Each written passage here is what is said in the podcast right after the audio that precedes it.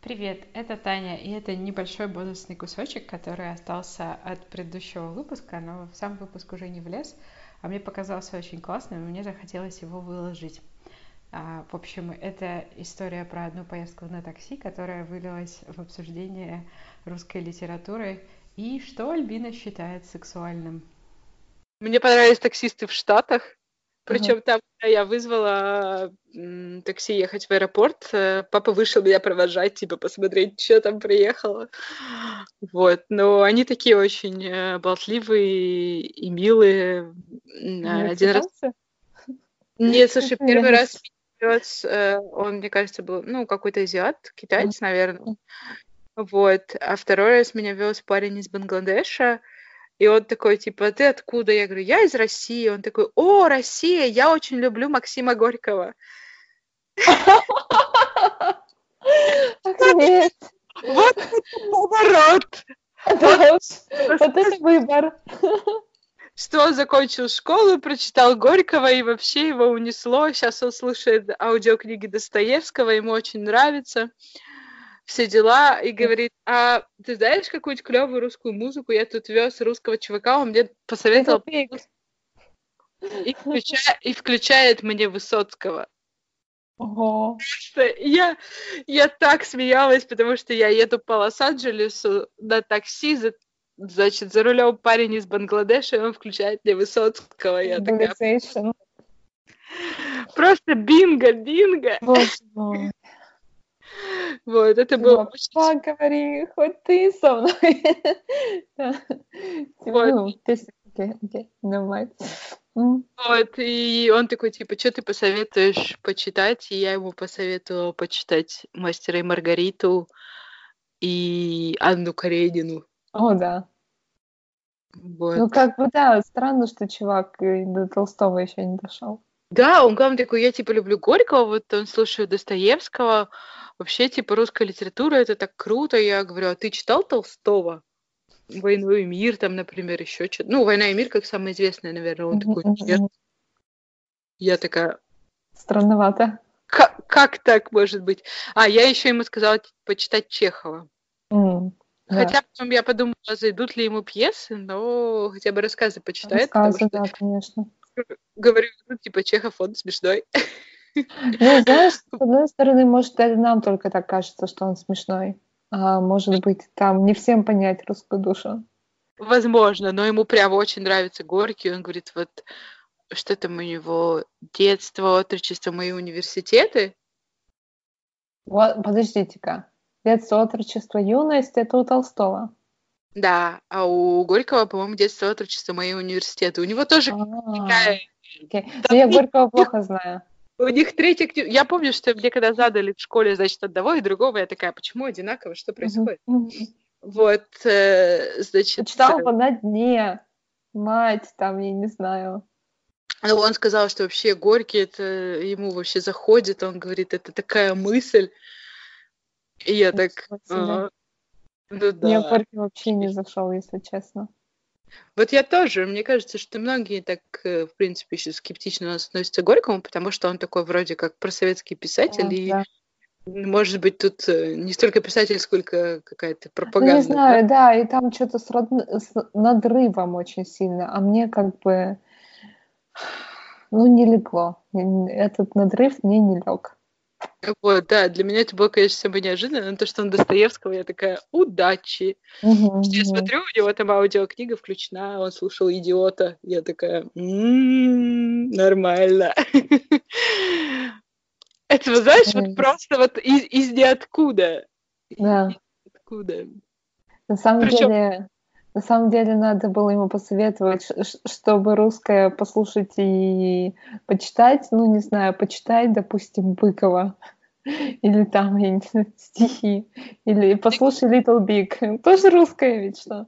Мне кажется, что Быков, э, ну, нужно быть в современном контексте. Ну, России. То есть мне кажется, что изнутри это очень понятно. Ну, Если это будет в переводе, то вряд ли. То есть тоже так же, мне кажется, ну, то есть у, у Сорокина есть очень прикольные там идеи, но мне кажется, что... Не ну, понять, ты думаешь, да? Не, ну, будет не так прикольно, то есть mm. не, не настолько понятно, потому что... Да, ну, Толстой, он мне такой, типа, а что Толстой? Я говорю, о, там это про русское дворянство. Ну, то есть, на мой взгляд, это очень интересно читать, потому что mm. это такой ушедший мир, забытый уже. То есть ты читаешь... Ну, в принципе, там же тоже очень inside jokes, типа. Мы же тоже, наверное, не, не все понимаем, потому что это ушедшая эпоха, и мы не в контексте. Ну, может быть, да. Но просто я такая говорю, вот Толстой это интересно. Ну, mm-hmm. как я говорю, а мастер Маргарита это вообще да. такое культовое, не знаю, а кажется... ты знаешь, я, кстати, как читала «Мастера Маргариту»? Я читала его, э, этот роман, наверное, минимум три раза. Сначала мне очень не понравился Ершалаим, ну вот это описание, э, эта часть романа. Потом я читала, второй раз я читала все, ну то есть первый раз я пропускала. Второй раз я читала все, а третий раз я читала практически только про Ершалаим. То есть мне так прямо... Я выросла. и Сначала это, наверное, было лет 4, 15, типа потом, типа 20, ну и как-то так, в перерыве 5 лет. Вот. И потом все больше понимала. Мне прикалывает так кни- книги, книги перечитывать. То, что с каждым разом ты что-то больше для себя узнаешь, понимаешь. Ну да. На а самом есть... деле, а? очень интересно перечитывать э, перечитывать или пересматривать детективы. О, да. Потому что когда ты узнаешь развязку, ты начинаешь перечитывать книгу, и становится все понятно. Точно, точно, точно. Ты такой, о, вот здесь, вот здесь и вот здесь, вот какие-то там, не знаю, с закрученным сюжетом, когда там в конце какой-то, ну там не обязательно детектив, ну не знаю, такое что-то, где в конце все раскрывается, ты такой, когда перечитываешь, блин, там же все было. Точно, точно. Да. А есть еще Эрих Мария Ремарк, которого, книги которого я читаю в перерыве. Э, в общем, перерыв между ними это 10 лет. Сначала я прочитала в 16 «Три товарища», потом э, «Триумфальную арку». В общем, еще через 6 лет мне предстоит еще что-то прочитать. Но я просто не могу. Я рыда... У меня была депрессия неделю после чтения этих книг. Он такой э, ремарк. Мне было после «Ста лет одиночества» очень грустно. Это прямо, ну, это книга такой сферический, конечно, Маркес в вакууме. Угу. Это такая книга сплошное уныние.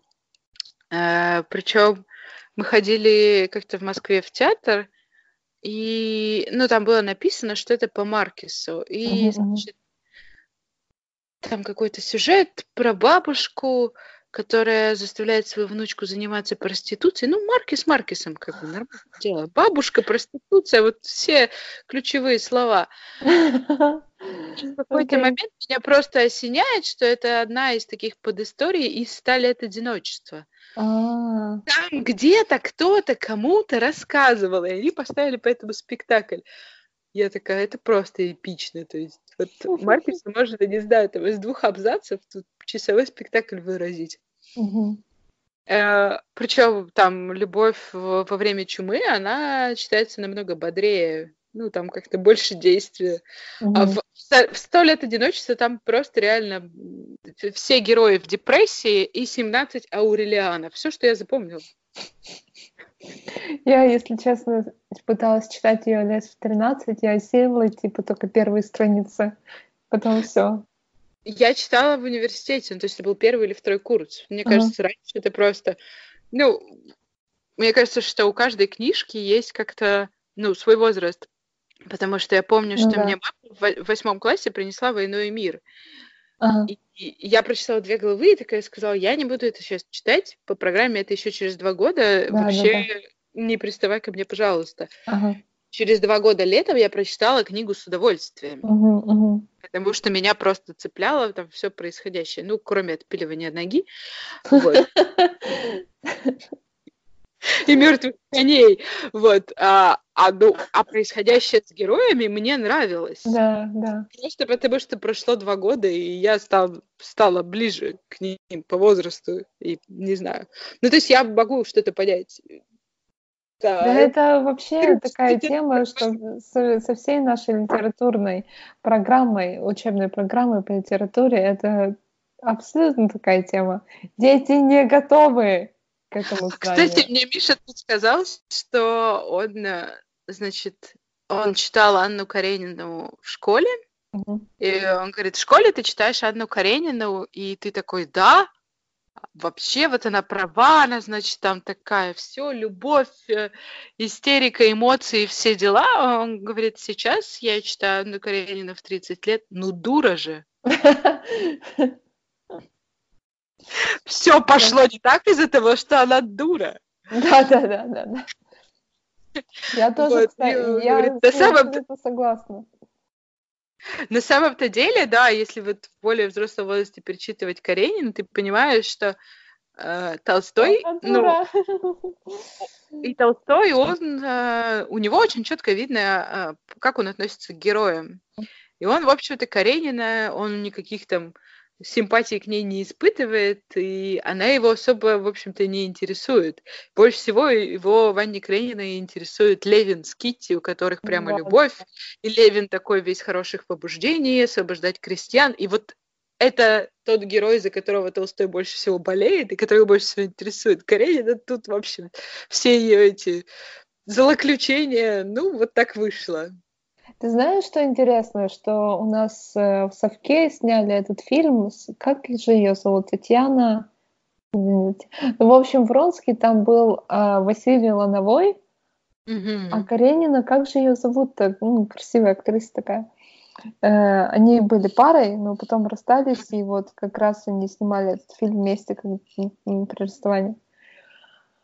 В общем, интересно, что у них это было показано как реально Каренина мученик, и она права, и, в общем, Авронский такой тут и, ну, идиот, и вот именно это была the biggest drama. А, да, а Левинские те, они были на заднем плане.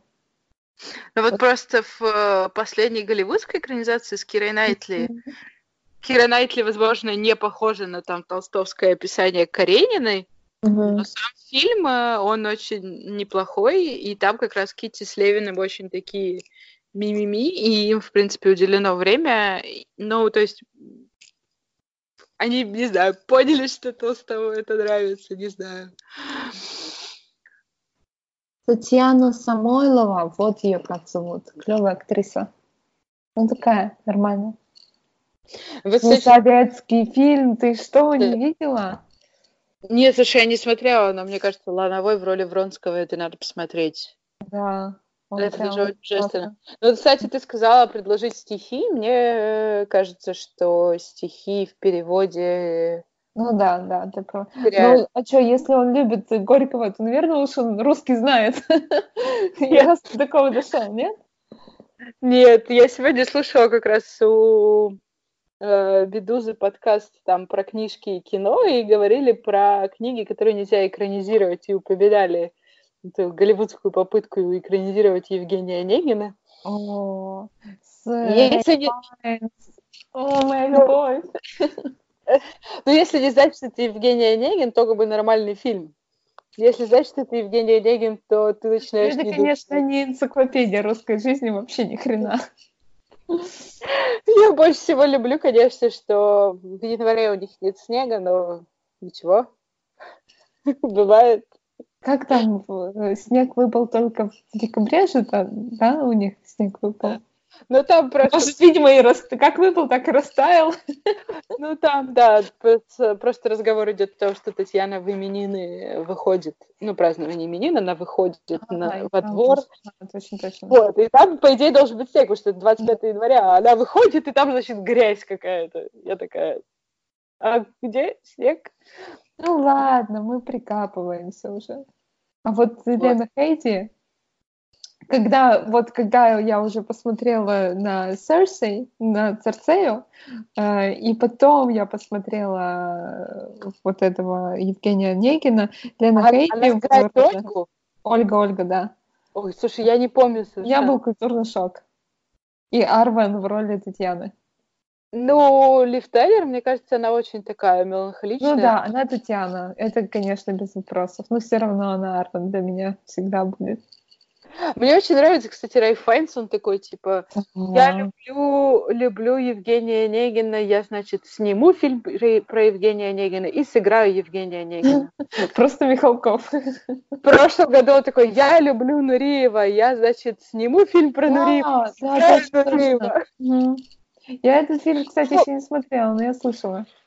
Вот Рэй Файнс, в общем, никто не нужен. Вообще, он самодостаточная личность. Вот у кого надо поучиться. Просто хочу фильм, снимаю фильм, сыграю сам. Ну, правильно, да. Мне кажется, он такой секси просто вообще. Но он хорош, да. Именно, вот, короче, какие люди мне нравятся, это, ну, ну, ты знаешь, ты слышала, именно от которых исходит секс, но не потому, что они, типа, красавчики, а потому что они знают, умеют делать свое дело. Ну, то есть, там, он актер, да, кто-то может быть талантливый, там, не знаю, ну, даже программист или whoever. Если ты- Скейтбордист. скейтбордист, э, хоть бухгалтер, господи. Если ты там горишь чем-то, э, если у тебя есть э, какой-то азарт в жизни, то, скорее всего, это секси для меня.